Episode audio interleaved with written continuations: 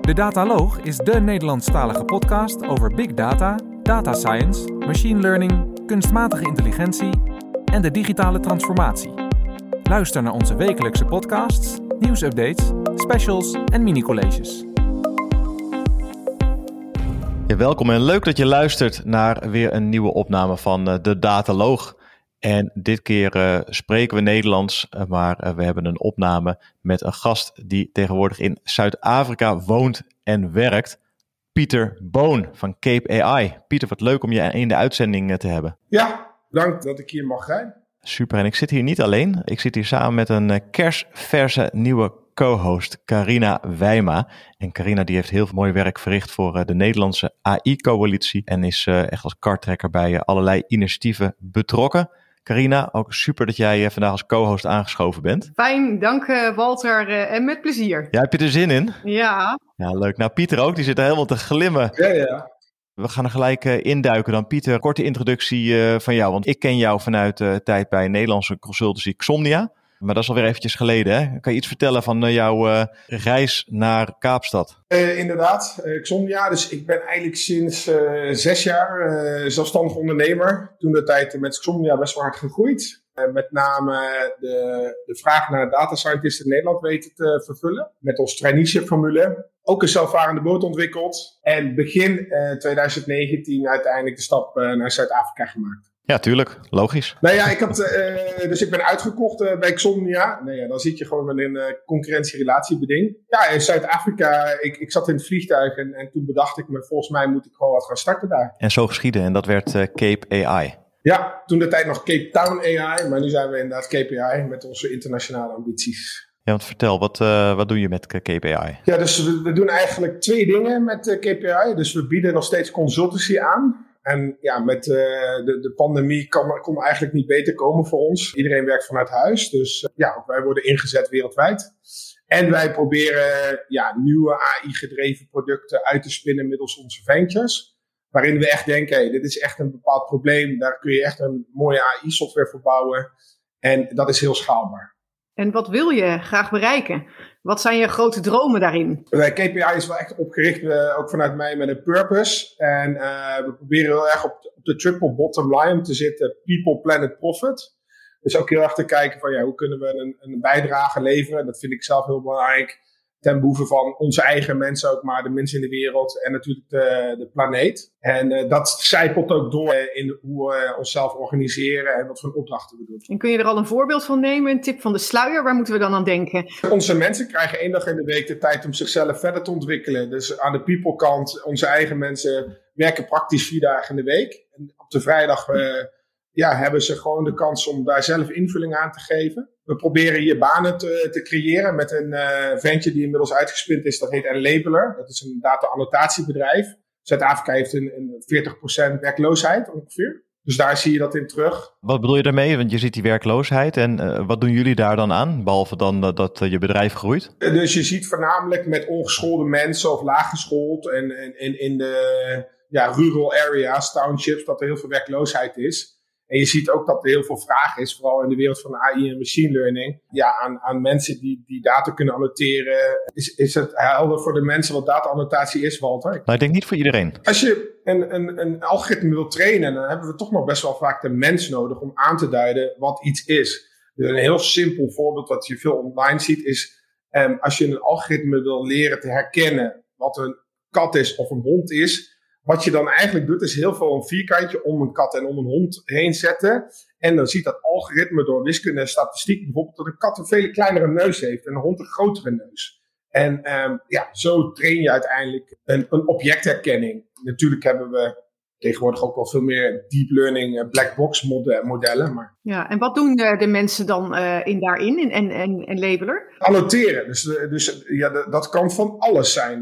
We hebben ook mensen die bijvoorbeeld een stuk spraakherkenning doen. Omdat we in Zuid-Afrika hebben met 9 talen te maken. Dus dat kan zijn, wat wordt daar nou gezegd, hè, voor een spraakalgoritme. Maar dat kan ook zijn voor een bedrijf die dingen uit foto's online wil halen of... Je hebt ook bedrijven die proberen Dat als je een bonnetje of een invoice hebt, dat je daar de karakteristieken uit kan extraheren met beeldherkenning. Maar dan moet wel eerst heel vaak de mens zeggen, dit is het, zodat je die algoritme voedt. Ik gebruik voor mijn zakelijke transacties een declaratietool, Expensify heet die. En dan kan je een foto maken van een bonnetje en die wordt dan geüpload. En dan duurt het soms toch wel eventjes voordat hij herkend is van het was bij dit bedrijf en dit bedrag. Zit daar dan ook zo'n groep mensen achter die annotatie doet, vermoed je? Absoluut, ja. En weet je, ze proberen denk ik wel steeds meer die human in the loop te minderen. Maar er zit absoluut nog heel veel in. Misschien bij bepaalde bonnetjes niet meer, omdat ze daar voldoende data hebben opgebouwd. Maar zeker, ja. Ja, je sprak over Enlabeler, wat een hele mooie naam is en zeker duidelijker nu je dat hebt toegelicht. En wat betekent dat voor de mensen in de townships? Waar we echt wel naartoe willen is om daar echt een fysieke hub op te richten, waardoor we echt ook mensen kunnen trainen en begeleiden. Alleen op het moment dat we echt wilden gaan opschalen kwam corona en maken we nu eigenlijk veel gebruik van mensen die in ieder geval toegang hebben tot internet en een computer hebben. Dus dat zijn ook gewoon studenten, maar daar zit ook een hoge werkloosheid in. Inmiddels, dat is best leuk, mensen kunnen zich dus aanmelden. Hebben we al 450 mensen in onze database die al allerlei testjes hebben gedaan en daar ook een scoring hebben uitgehaald. En die mensen die melden zich aan via een website, neem ik aan. Die krijgen dan af en toe een melding van er staat weer data voor je klaar om te labelen. Ze melden zich aan, ze doen wat testjes. Ik weet niet precies hoe het aan de achterkant werkt. Als ze goed zijn en er is een opdracht, dan worden ze geactiveerd. Gaat nu allemaal nog handmatig, hè? Dus, maar we hebben zelfs ook een groep zitten in Kenia. Dus ja, die blijken echt helden te zijn in image annotation. We willen met Enlabeler uiteindelijk wel de grootste annotatieprovider van de EMEA worden. Omdat het ook qua tijdzone ideaal is. Ja, en zie je dat het in andere landen ook gebeurt? Want ik zag zo'nzelfde type advertentie uit Japan van de week. Kan het zijn dat overal ter wereld dit soort dingen komen? Dat jij gewoon de eerste en de beste bent? Wij zijn echt niet uniek. Dus SamaSource is een hele bekende speler. Ook een dame die dit opgericht heeft. En eigenlijk twee dingen. Dus armoede wilde combineren met toch een wat lager geschoolde werk. Wat simpeler werk. Dus we zijn zeker niet de eerste. Wat ons uniek maakt is denk ik ook dat we ook focussen op de Afrikaanse talen. Hè? En je hebt in Nigeria, je hebt zoveel verschillende talen in Afrika. Als je dat kan, als een computer dat op een gegeven moment een beetje kan leren begrijpen, dan kun je hele gave toepassingen bouwen. Ja, heel mooi. Ja, dat gaan we in de gaten houden. En net noemde je in het begin dat een droom van je is ook iets voor de wereld te doen. Bedoel je dan de wereld van de natuur? Want Zuid-Afrika heeft prachtige natuur. We zijn ook een AI for Wildlife initiatief gestart samen met Fruit Punch AI. En we hebben met het eerste project vorig jaar afgerond, samen met Sensing Clues. En daarbij hebben we eigenlijk naar 3 jaar data gekeken van rangers die eigenlijk allerlei events aanmaakten. Hè? Dus wanneer er iets gebeurde. En wij hebben gekeken van, zitten er nou patronen in en kunnen we nou voorspellen wanneer er in dit geval dus stroperij plaatsvindt. Ja, met Sensing Clues hebben we eerder ook een opname gedaan waarin zij vertelde over dat hele systeem en hun motivatie om dit op te zetten. En daar hebben jullie dus ook een rol in gespeeld, Pieter. Ja, dus dit was een park ook volgens mij in Kenia, dus niet in Zuid-Afrika. Maar we gaan nu, en dat wordt echt volgens mij wel, die kar wordt getrokken door Buster Franken, gaan we nu een follow-up project doen in een park in Zuid-Afrika, Pilanesberg. Waarbij we eigenlijk een aantal technieken proberen te combineren. Dus ook drone-technologie, AI, sensors om de wildlife, de big five, te beschermen. Je bent nu het bedrijf aan het opbouwen. Daar ben je inmiddels 2 jaar mee bezig. Jullie doen 4 dagen consultancy, 1 dag allerlei innovatie. Er komen allerlei proposities daaruit die je in de markt aan het zetten bent. Kan je iets vertellen over jouw team en de samenstelling daarbinnen? Ja. Dus we hebben best wel in het begin gezocht naar goede mensen. En we hebben uiteindelijk een gave mix van mensen die industrieel engineering achtergrond hebben, zoals PhD'ers. We hebben wiskundigen, we hebben mensen die, ik weet niet of ik het goed kan uitspreken, maar zoologie, dus dierenkunde hebben gestudeerd. We hebben natuurkundigen, dus een een wijd palet van skills. Als je kijkt naar achtergrond, is het dan ook een diverse groep die je hebt binnen je team? Ja, diversiteit zeker binnen opleidingen, binnen mensen ook wel een diversiteit. Dus je hebt er mensen die met een Afrikaanse achtergrond zitten, die lijken heel erg veel op ons. Afrikaans noemen ze ook wel baby Dutch, dus ik kan ze gewoon verstaan. Maar de hoofdmoot is Engels. En we hebben ook iemand die volgens mij Xhosa spreekt. Dus we hebben en drie dames. Het mag van mij nog wel gevarieerder, maar ik wil me wel echt berusten op de beste aannemen. En tegelijkertijd, diversiteit is wereldwijd een groot thema. En ik denk in Zuid-Afrika met de geschiedenis die daar is, ja, dat het een beladen onderwerp is. Ja, zeker. Je zegt, ik wil de beste mensen aannemen. Maar heeft iedereen ook dezelfde kans? Zeg maar? Zijn bepaalde groepen nog steeds bevoorrecht? Of zou je zeggen, nee, iedereen heeft hier de kans om bijvoorbeeld zooloog te worden of natuurkunde? Ja, dus hebben hier op een gegeven moment, na de apartheid, hebben ze een systeem neergezet. Dat heet de Black Empowerment. En daarmee werken ze een soort met quota's. Dus zeker in het onderwijs hebben mensen in de rural areas die misschien niet de beste zijn, zeker een kans verdiend gekregen in gewoon gerenommeerde universiteiten hier. Dus daar zie je het heel erg.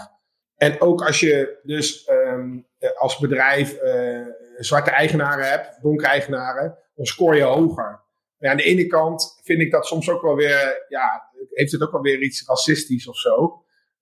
Maar dus het is een beladen onderwerp. We praten er wel eens over hier. Maar we proberen toch echt te focussen op gewoon de mensen, de beste mensen aannemen. En bezig met wat we echt aan het doen zijn in de plaats van. Maar ja, goed, je ontkomt er niet altijd aan. En het is ook wel goed dat die discussie gevoerd wordt. Nou, in Nederland ben je gestart het ontwikkelen van data scientist. En dat was in de tijd dat jij startte, rond 2014, ja, nog op dat moment nog de sexiest job of the 21st century. En inmiddels zien we in de Nederlandse markt toch ook wel een verzadiging optreden. Want er zijn gewoon enorm veel data scientists beschikbaar. En technologie is ook een stuk toegankelijker geworden. Hoe zie je dat bij jou in de omgeving? Is dat vergelijkbaar? Hè? Want je hebt die groei met Xomnia natuurlijk gemaakt van, naar tientallen mensen in je team. Is dat nu een herhaling van zetten of is het een hele andere uitdaging waar je mee te maken hebt? Dus aan zich, de data scientisten, dat is niet meer de sexy job of the century. Wij hebben ook een jaar geleden wel de switch gemaakt naar specialiseren in het herkennen van natuurlijke taal. Dus echt de ongestructureerde kant van AI. Dus taalherkenning, beeldherkenning. Omdat wij gewoon vermoeden ook dat in de toekomst een data scientist misschien wel vervangen wordt door een grote cloudpartij.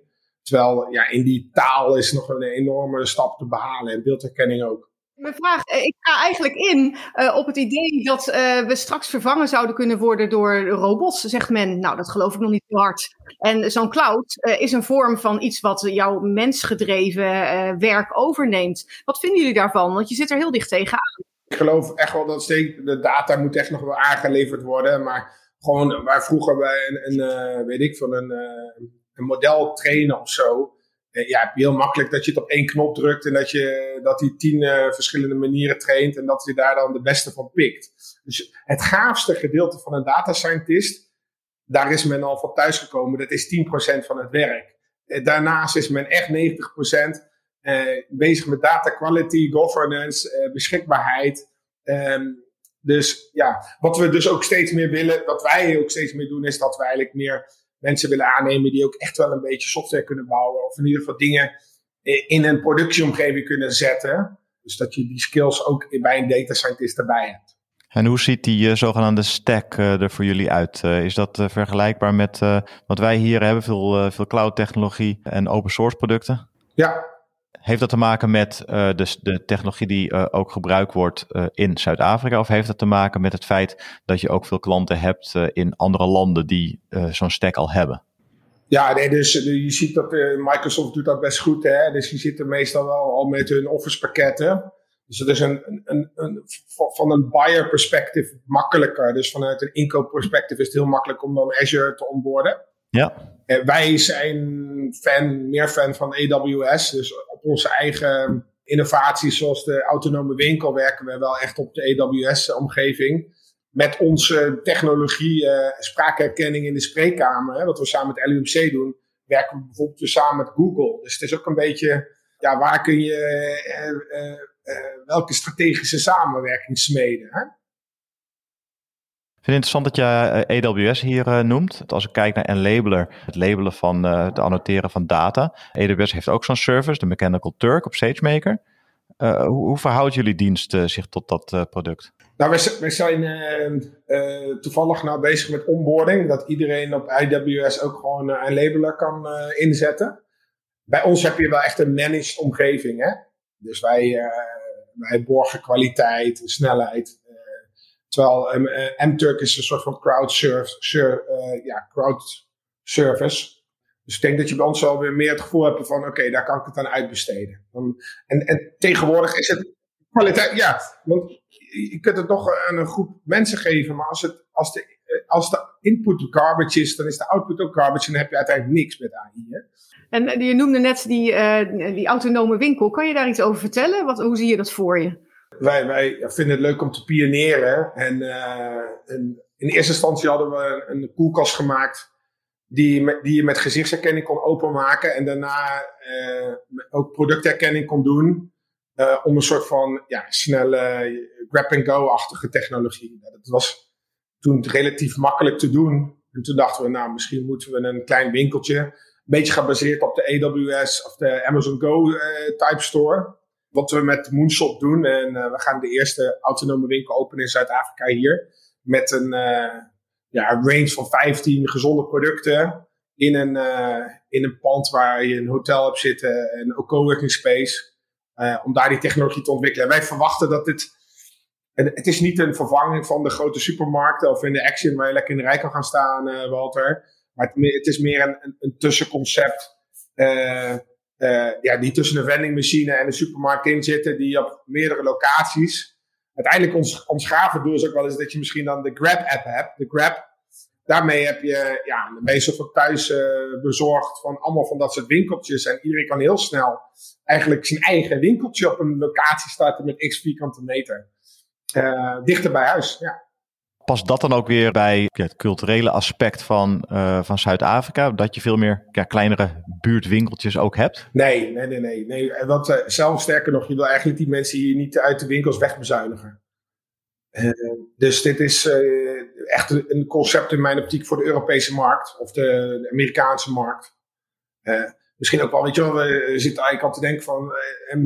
jij hebt nu geen haast, maar sommige mensen die op NS-stations of zo... die snel nog iets willen pakken, die zien een rij en die kunnen dan niet. Ja, dus in dat soort omgevingen zou dat waar ook wel trust een wat hogere mate heeft. Dus, trust is wel een bijzonder onderwerp om over te praten. Want de betekenis of de connotatie van dat soort waarden zijn overal ter wereld anders. En als je trust ziet in Nederland, dan heeft dat een hele hoge waarde. En dat vinden we ook allemaal heel belangrijk. En er zit weinig ruis op, denken we. Maar in Afrika spraken we net over een hele andere geschiedenis. Wat betekent dan trust in dat hele idee van jullie? Dat iedereen zomaar die winkel in kan en dat je iedereen vertrouwt, dat iedereen hem open mag doen. Hebben jullie daarover nagedacht? Nou, daar zit wel een poortje in hoor. Dus je kan er niet zomaar in zonder de app te downloaden in de eerste versie. Ze willen het nog wel iets afgebakend doen. Nee, maar hier heb je gewoon... snap je wel dat mensen af en toe wat stelen. Want mensen hebben honger. En er zijn hele andere problematieken die goed ten grondslag spelen. Maar ook daar vind ik... heb je eigen rol in. Dus ik probeer echt altijd... als ik restjes met eten heb of zo... Dan loop ik naar buiten en dan geef ik dat aan iemand. Hier om me heen...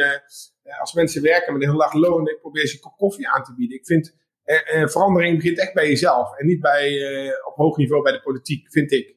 Absoluut, dat is een heel mooi gezegd inderdaad. En hoe zit dat met de bedrijfscultuur binnen organisaties? Want in Europa hebben we het Anglo-Saxische model of het Rijnland model tegenwoordig. En zijn we gewend om heel direct naar elkaar te zijn. En doen we allemaal ons best om gelaagdheid uit organisaties te weren. Hè? Iedereen heeft zijn stem. Ik hoor jou over een hele moderne organisatie opzet ook praten. Met 4 dagen werk en een dag ruimte om jezelf te ontwikkelen. Diversiteit.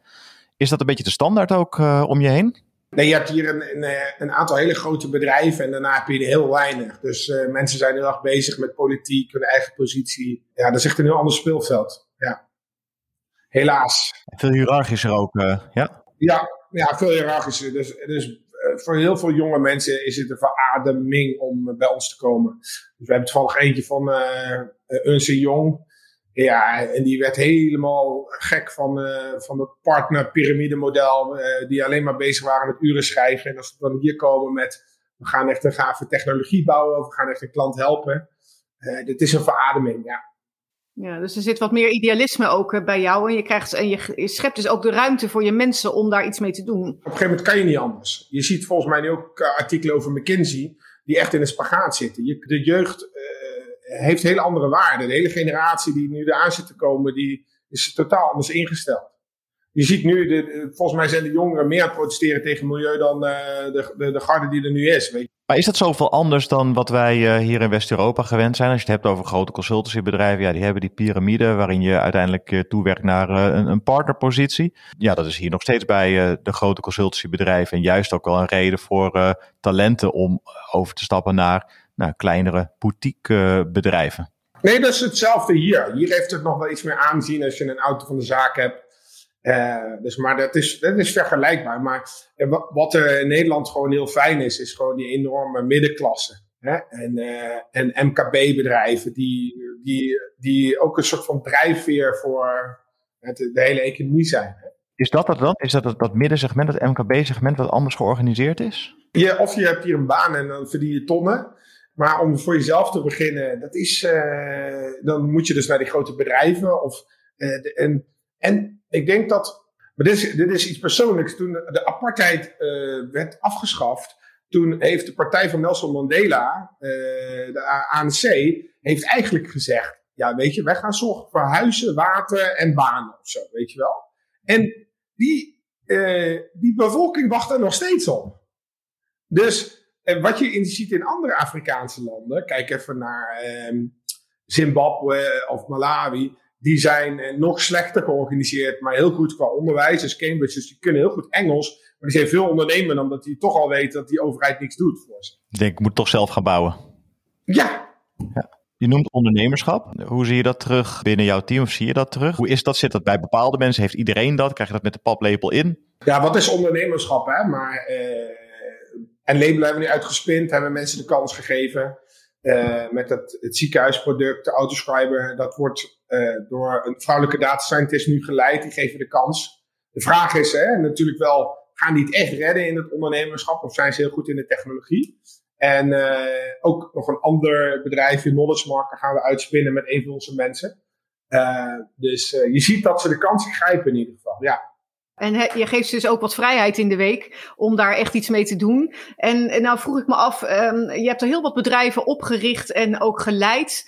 Nu we elkaar zo'n korte periode kennen. Kom je eigenlijk dan in die data- en AI-wereld een aantal uitgangspunten tegen waarvan je zegt, hey, die herken ik. En dat is een ethisch vraagstuk die we eigenlijk eens even moeten onthouden. Want die zie ik iedere keer terugkomen. Zit er een lijn in een aantal vragen of vraagstukken die je tegenkomt? Nou ja, wat je ziet, dus waarin het eerst allemaal gaaf, cool en tof was, zie je dat er nu ook steeds wel, volgens mij wil je daar wel heen, ja, dat we steeds ethischer moeten afvragen, mag zo'n algoritme bepaalde mensen klassificeren bij de Belastingdienst, wat grote gevolgen kan hebben, hè?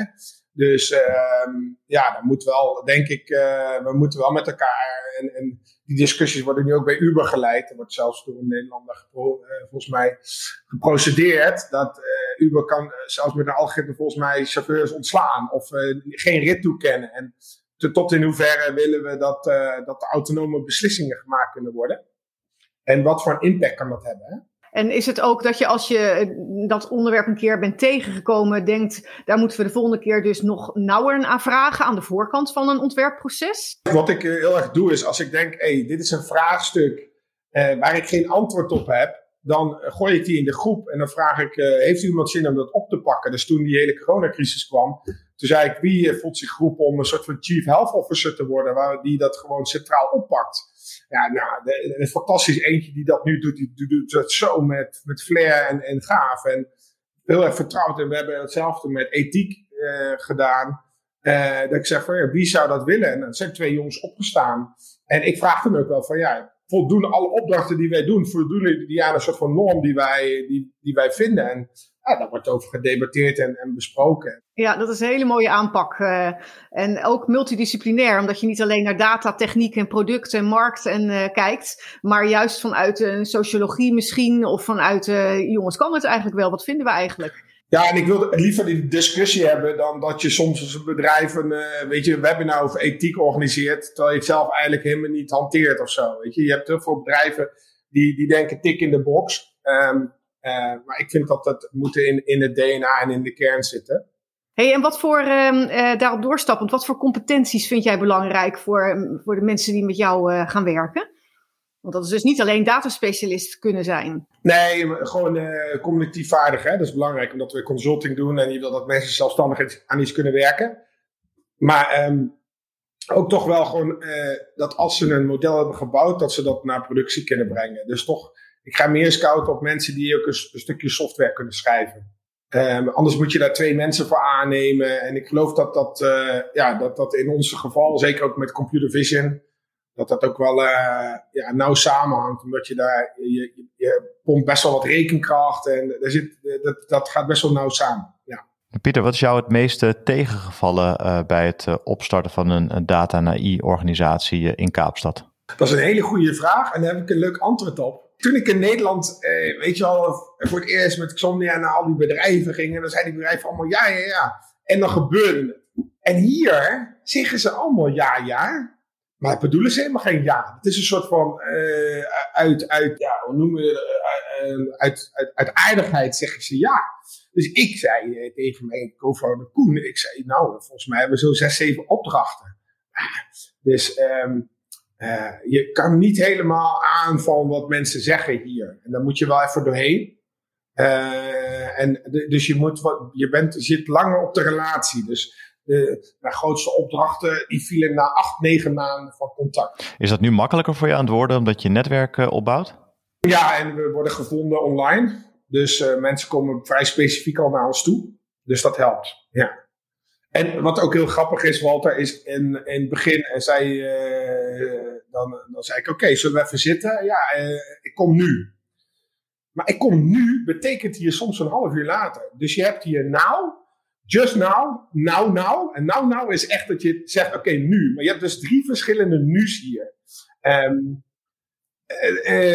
Dus ja, ik kan, weet je, als de president hier een aankondiging doet en die zegt dat het 8 uur is, kan die gerust 7:15 binnenkomen. Nou, in Nederland, 8 uur, Rutte, de jongen. Wij zijn veel stipter, directer . En als je nou kijkt, je bent nu 2 jaar bezig. Als we een klein stapje naar voren doen en we kijken naar over een periode 2, 3 jaar, wat hoop je dan bereikt te hebben? Ja, dus een aantal toch wel ventures die echt een product naar de markt zetten wat gebruikt wordt. Dus ik vind het heel gaaf om eens een keer zo'n productcyclus te zien. Het consulting ken ik al. En toch met consulting wel kunnen verdubbelen. Misschien nog iets meer specialiseren. Ja, want je zit met Kaapstad in een goede tijdzone ten opzichte van bijvoorbeeld Europa. Zie je daarmee Kaapstad ook echt als een hub voor bijvoorbeeld nearshoring voor Europese organisaties? Ja, absoluut. Dus ik heb echt, mijn lasten zijn 2 keer zo laag. Hè? Dus lonen, alles. Dus het is, als een bedrijf echt weet wat er gebouwd moet worden en het kan, dan kan men echt, kan de helft echt goedkoper zijn. Dus ik verwacht ook wel, en dat zien we nu ook steeds meer, dat er een soort van MKB-groep komt met e-commerce-achtige bedrijven die steeds meer dat soort dingen willen, dat die met ons contact opnemen. Omdat Maar als het gaat om, je ziet ook gewoon nog steeds veel bedrijven die zijn echt bezig met van, ik wil een team hebben en ik werk in sprints. En die zijn misschien minder gericht bezig van, ik wil dit probleem oplossen. Dan is een lokaal iemand natuurlijk geschikter. Hoe bedoel je dat? Nou, er zijn heel veel bedrijven die volgens mij nog steeds, die huren wel mensen in, maar die weten niet altijd precies wat ze willen. Dat is dan meer op het vlak van innovatie, bedoel je? Nee, ook op data science. Dus soms wordt het, we vragen naar data science. We moeten iets met data science, we moeten AI gedreven worden. Ja, en dan wordt er iemand ingehuurd en dan kom je na 4 maanden achter dat het geen data is, dat het een enorm politiek spel is, dat de businessline niet aligned is. Ja joh, ik heb... Laat ik zo zeggen, in al die jaren in Nederland heb ik echt weinig modellen naar productie zien gaan. Dus weinig impact. Het voelt meer als natuurkunde, weet je wel. We hebben bewezen dat het niet kan of zo. En als je in zo'n organisatie terechtkomt, dan zeg jij van dan kan je beter binnen dat bedrijf zitten, omdat van binnenuit moet die organisatie ook meegenomen worden. Ja, dan kun je gewoon beter een lokale Nederlander bij GoData-driven of zo inhuren en dan die loopt dan mee en die pakt dat bedrijf beet. Ja. Maar dat kunnen wij ook al vanuit hier, maar ik geloof dat wij heel sterk zijn. Hey shit, we hebben heel veel documenten of we hebben heel veel spraak. Kun je daar inzicht uit halen? Dan is het een hele gerichte AI-vraag. En dan kan het heel interessant zijn om met ons te werken. Zowel op kwaliteit als prijs. En elke taal eigenlijk. Ja, fantastisch. Ook om zo'n kijkje te krijgen in wat er allemaal gebeurt om jou heen. En het klinkt alsof je pad goed gevonden hebt met Cape AI. Nee, ik wil iedereen, alle luisteraars, als jullie het leuk vinden, we proberen eigenlijk elk jaar een kitesurf en business event neer te zetten. Je hoeft niet te kunnen kitesurfen, maar een leuk netwerkevenement in Kaapstad, normaal in januari, februari. Als je denkt, hey, kikker gaaf, meld je aan via de website. En leuk tripje, mensen leren kennen, wijnproeven, kitesurfen. Braai gaat aan. Ons gaan lekker braaien. Ons gaan nou braaien. Ja, dat was precies wat ik nog wilde vragen. Volgens mij hebben jullie iets meer tijd, omdat jullie het gewoon goed hebben ingericht. En niet alleen gericht op efficiëntie en mooie tijdsbesteding en output, maar het gaat jou ook om de relatie en om het samen doen. En dat kiten heb je ook nog om de hoek liggen. Dus daar kunnen wij niet in Nederland, hè? Dus toch allemaal naar Zuid-Afrika. Nee, dat kan wel. Zandvoort en natuurlijk kan dat. Alleen we hebben hier wat meer lekker weer en wat meer wind. Maar hier is het wel echt om de hoek. Dus je bent er zo. Carina, hartstikke leuk om jou hierbij te hebben. En vooral Pieter, super dat je de tijd nam voor dit gesprek. Hartstikke leuk. En luisteraars, leuk dat je hebt geluisterd. En ik zou zeggen, tot de volgende. Bedankt voor het luisteren naar deze uitzending van De Dataloog. Vond je onze podcast leuk, goed, interessant of wellicht te veel ene en nullen? Laat een review achter of geef thumbs up. Heb je vragen of opmerkingen? Kijk dan ook eens op www.dedataloog.nl. Hier staan ook de show notes van alle uitzendingen. Je vindt onze nieuwe uitzendingen wekelijks op iTunes, Stitcher, Spotify en alle andere bekende podcastplatforms. Alles wat we maken doen we onder Creative Commons. Je mag alles hergebruiken voor niet-commerciële doeleinden, zolang je ons als bron maar noemt. Volg ons op Twitter op @dedataloog. Graag tot de volgende keer en voor nu, tot data!